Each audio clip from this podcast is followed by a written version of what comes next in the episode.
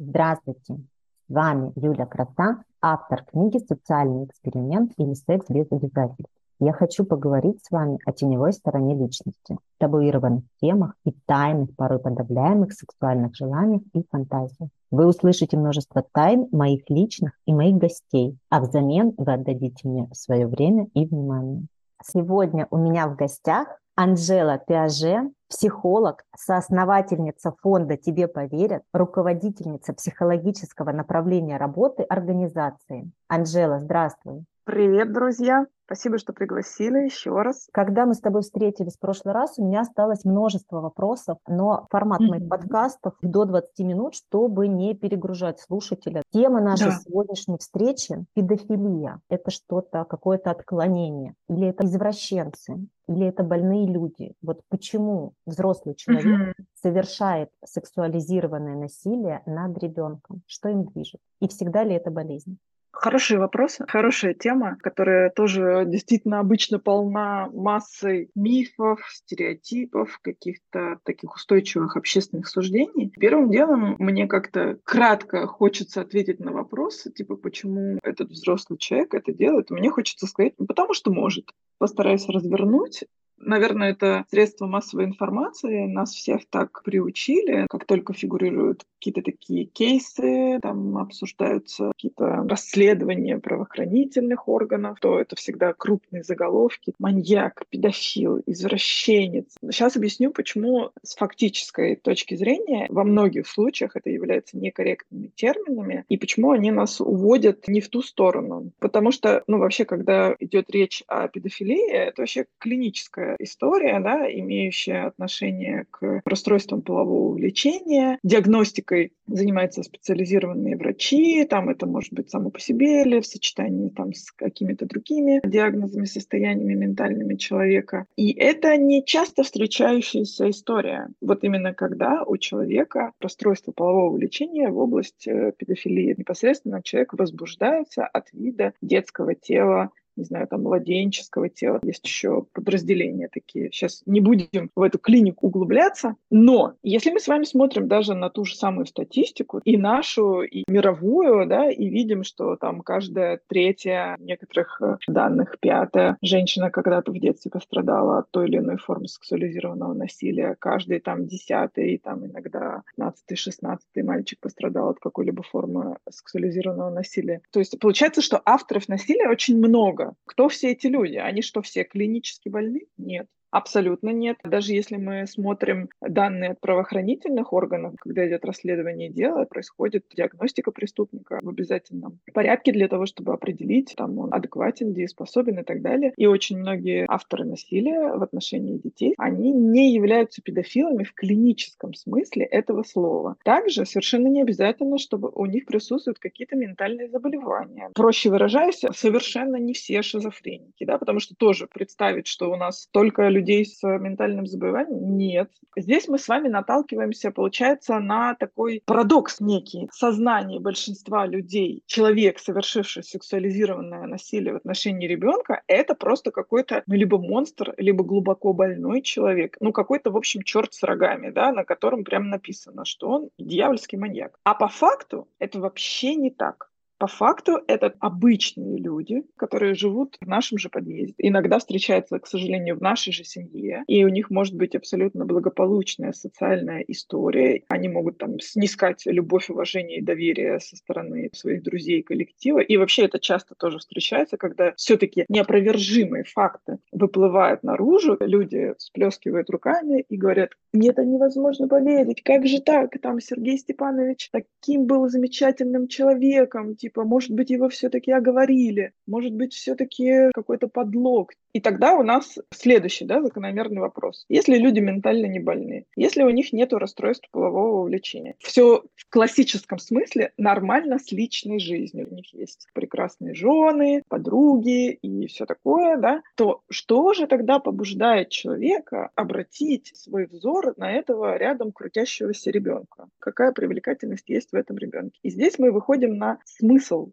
часто содержащийся в сексуализированном насилии, что здесь все дело не в сексе, а во власти. Человек, как правило, начинает привлекать момент власти и контроля. То есть человек возбуждается именно на эту власть. То, что ребенок, он такой доступный, он рядом, он беззащитный, он такой невинный и вместе с тем, там, не знаю, прекрасный. Здесь такой сложный получается эмоциональный замес, который связан не непосредственно с темой сексуальности. Я так здесь проясняю, чтобы, знаете, фокус нашего внимания не уходил в сторону именно сексуальности или в сторону сексопатологии, потому что когда мы говорим маньяк, извращенец, педофил, мы как будто бы открываем справочник патологический, клинический. Нет, давайте оставаться в той точке, где мы подразумеваем, что чаще всего это про власть, про безнаказанность очень важно. Вот чтобы произошло вот такое правонарушение, чтобы произошла какая-то форма сексуализированного насилия, то есть что для этого нужно? Нужно, чтобы вот этому человеку, автору насилия, пришла в голову такая мысль.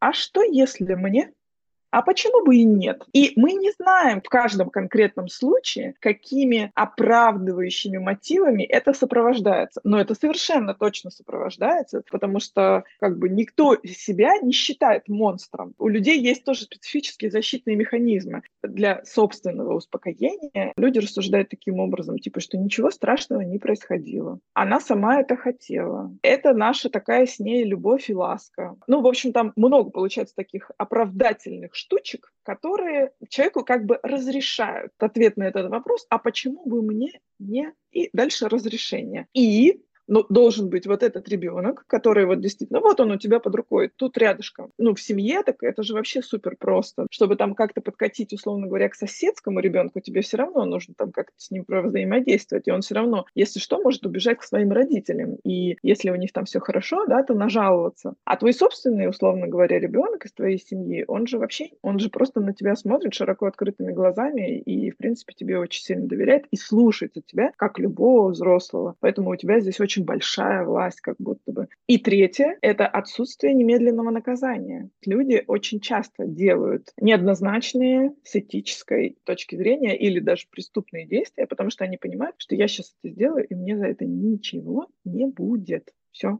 взятки с меня гладкие. И вот сочетание этих факторов, оно дает то, что вот люди, авторы насилия себе это позволяют. Еще, кстати, один стереотип, мы сейчас все говорили про педофилов, про извращенцев, да, еще очень устойчивый стереотип, что человек такое непременно должен сделать в состоянии алкогольного или наркотического какого-то забвения, да, вот типа как будто бы не несет за это ответственность, типа был нормальный человек, а потом вот зеленый змей или еще какой-то змей исказил сознание этого человека, и вот он напал на ребенка. И это тоже не соответствует реальности, потому что, во-первых, когда мы говорим о детском сексуализированном насилии, о инцесте, то это часто происходит хронически, в течение долгого периода, иногда лет, разнообразные там эпизоды происходят. И, конечно, в каких-то ситуациях человек может быть, например, под алкоголем, в каких-то ситуациях он может не быть, но это вообще не является ведущим. Самое важное, что мне хочется здесь сказать, что может ли быть зависимым человек, который совершил детское сексуализированное насилие? Да, может. Но обязательно ли зависимый человек должен совершать детское сексуализированное насилие? Нет.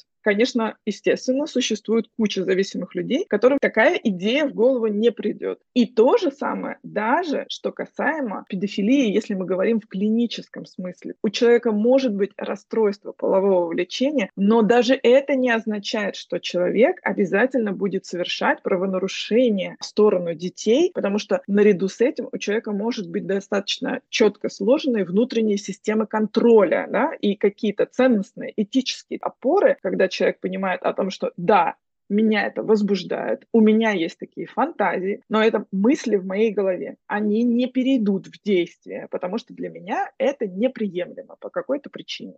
Получается, да, что здесь вот нету такой прямой корреляции между каким-то состоянием человека и непосредственно тем, что он совершит сексуализированное насилие. Есть просто, да, власть и безнаказанность. У меня опять сразу два вопроса. Давай. Вопрос номер один. Как ребенок себя может защитить? Какой-то, может быть, совет или какая-то угу. рекомендация? Как ребенок угу. это остановить? Каких-то стопроцентных способов, как ребенок мог бы себя защитить, не существует, потому что силы ребенка и взрослого не равны. Это важно мне здесь сказать, хотя я понимаю, что, может быть, для кого-то это прозвучит пугающе, грустно, печально и так далее, но у нас нет каких-то магических штук, которые мы можем вручить ребенку, и он внезапно станет сильнее, умнее, мощнее. То есть у него не появится тоже больше власти и контроля над этим взрослым, просто потому что это невозможно. Но что же может быть каким-то хоть подспорьем для сознания ребенка? Это правило детской телесной безопасности, или иногда их называют детской сексуальной безопасности. Ну, мы часто говорим телесный, потому что слово сексуальный пугает многих родителей, и опять-таки им там начинает казаться, что это разговоры с детьми про это. А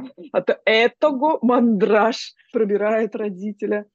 У нас, например, на сайте веримтебе.ру в разделе «Родителям» есть такие удобные карточки, на которых супер просто и понятно написаны важные базовые правила. Это именно практические правила, которые доказали свою эффективность и которые не спасут ребенка от насильника, но они позволят ребенку, знания и внедренные вот правила в жизнь, они позволят ребенку быстрее понять, что происходит что-то не так. Потому что практика показывает, что иногда, когда у ребенка вообще нулевое половое воспитание и вообще нулевое представление о том, то есть дети же чем отличаются? У них еще нет критического мышления, у них нет критического отношения к процессам и событиям этого мира. Им может что-то нравиться, им может что-то не нравиться, но они воспринимают это вот просто по факту. Вот это есть и так и есть. С точки зрения взрослого человека это может казаться удивительным, ну типа как не допереть, не дотумкать до каких-то там два и два не сложить. Но даже сейчас тоже люди любят говорить, типа, ой, да современные дети, подростки, ой, да они вообще все знают. У них вот есть интернет, они вообще все знают. Это, кстати, миф. У них действительно есть интернет, и у них э, есть доступ часто к э, так называемому взрослому контенту, но мы с вами понимаем, что это не повышает грамотность адекватную ребенка по части границ и тем более сексуальных границ, телесных границ. Скорее наоборот, это размывает. То есть, если, например, ребенок смотрит порно, там родительское какое-то, да, или сам там что-то любопытной рукой вбивает в телефоне, то это само по себе может даже для ребенка оказаться таким травмирующим представлением, потому что в порно не показывают бережные, человеческие и реалистичные отношения, да, там все выглядит по-другому, нежели чем в жизни, чаще всего. И у ребенка тоже это может вызывать определенный шок и такой размытие границ. Соответственно, когда мы нашего дорогого ребенка с самого детства в спокойной форме транслируем, и чтобы просто от зубов отлетало, собственно говоря, как и миллион других правил, да, которыми родители обучают детей. То есть родители же постоянно учат детей чему-то. Так или иначе справляются. Ну, то есть большинство детей все-таки понимают, как держать ложку и на какой цвет переходить дорогу, да. А почему они это понимают? Потому что им сказали об этом миллион раз. Так или иначе. И поправили, и поправили, и повторили. И так, и так и делали. Поэтому если здесь взрослые тоже возьмут на себя такой труд, внедрить правила детской телесной безопасности в отношении своего ребенка и будет их поддерживать и придерживаться, то тогда, если ребенок попадет какую-то неоднозначную ситуацию, непонятную, мутную, стрёмную или очевидно нарушающую его границы, то будет хотя бы у нас с вами шанс, что этот ребенок придет и скажет, а вот такой-то и такой-то нарушает правила вот такое-то. Потому что у него будет, что называется, вот как бы отсылка уже к этому правилу, как бы право сказать о том, что здесь что-то неправильно. Вот как это работает. Под подкастом обязательно размещу ссылку не то, что на сайт, а именно на правила, да, да, на карточке на наши. Да, чтобы легко было найти. Вопрос номер два. Ты сказала, что есть люди с психическими отклонениями. По факту mm человек болен, но он mm осознает, что у него есть некая проблема, и он не позволяет себе делать то, что ему хочется делать.